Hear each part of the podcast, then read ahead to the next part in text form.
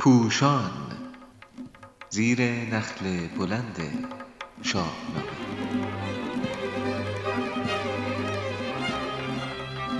نوشته ای از پوشان چاپ شده در روزنامه ستاره صبح به تاریخ 22 تیر ماه 1398 به قلم علیرضا قراباقی گوینده پونه ولیزاده. شاهنامه خانی از زبان فردوسی خردمند قسمت چهارم هوشنگ کینخواهی و گرفتن انتقام شهید قالب و الگویی است که گویی در داستان کیومرس طرح ساده و آغازین آن کشیده شده است.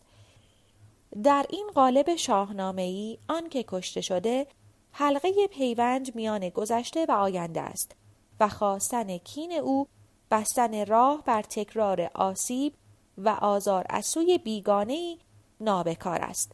سیامک در دفاع از پدر و سرزمین و صلح یک تنه به جنگ با دیو برمیخیزد تن به کشتن می‌دهد و پدر و فرزندش به یاری هم کین او را میجویند.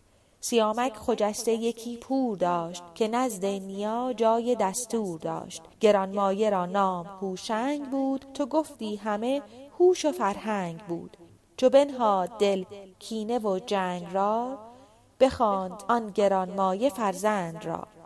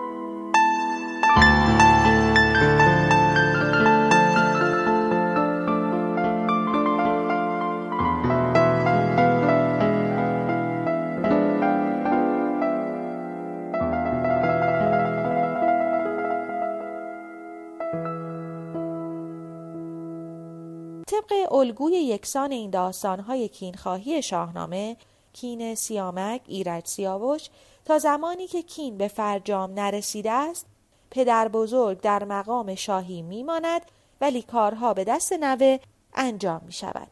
پس پشت لشکر کیومرز شاه نبیره به پیش اندرون با سپاه همین قالب را در کین ایرج هم می بینیم.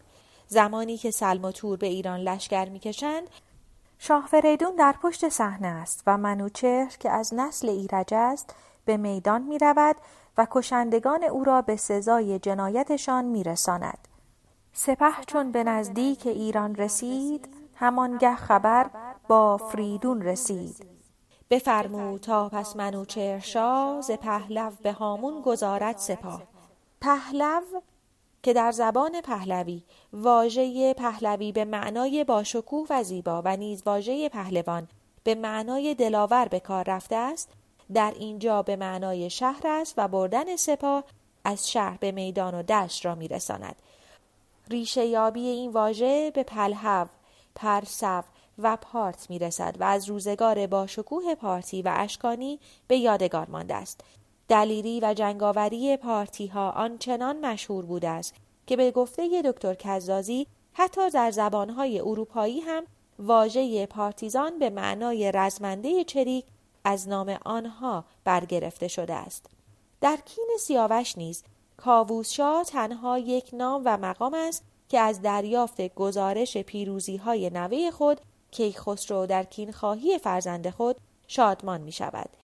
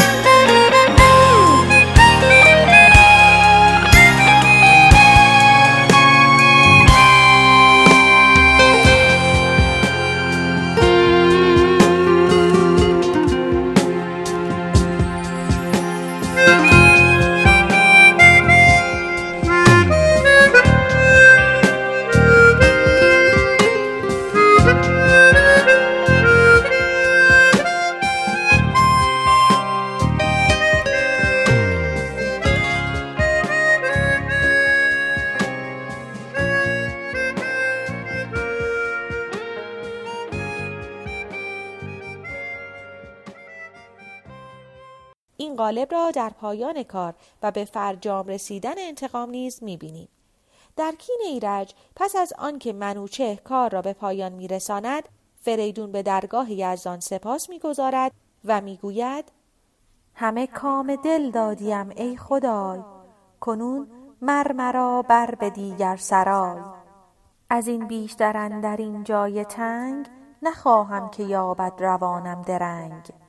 در کین سیاوش پس از آنکه افراسیاب به دست کیخسرو کشته می شود کاووس که 150 سال دارد و موی سیاهش چون کافور سفید شده و قد سرو مانندش چون کمان خمیده است می‌گوید دیگر سرآمدن زمان و مردن برایش گران و سنگین نیست. ز تو خواستم تا یکی کینه بر به کین سیاوش ببندد کمر. نبیره بدیدم جهان بین خیش. به فرهنگ و تدبیر و آیین خیش. چو سالم سه پنجاه بر سر گذشت سر و روی مشکین چو کافور گشت. همان سرو یازنده شد چون کمان ندارم گران گر سرایت زمان.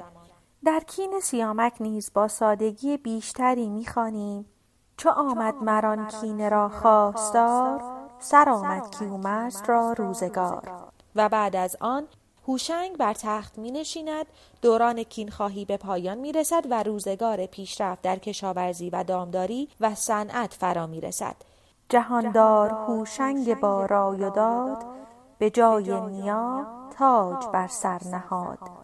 اگر هم بیت های کشف آتش در دوران هوشنگ و بنیاد نهادن جشن صده توسط او را الحاقی بخوانیم باز هم باید بهرهگیری از آتش در جدا کردن آهن و ساختن ابزارهای ساده آهنی از جمله بیل که گراز نامیده می شده است را مربوط به این دوران بدانیم. نخستین یکی گوهر آمد به چنگ به آتش ز آهن جدا کرد سنگ. چو بشناخت آهنگری پیشه کرد گراز و تبر اره و تیشه کرد. فردوسی بزرگ در سراسر شاهنامه نشان می دهد که هرگاه آتش جنگ ها فرو نشسته است پیشرفت جامعه و بهروزی مردمان شتاب گرفته است و دوران هوشنگ یکی از این دوران هاست. و آن پس جهان یک سر آباد کرد همه روی گیتی پر از داد کرد.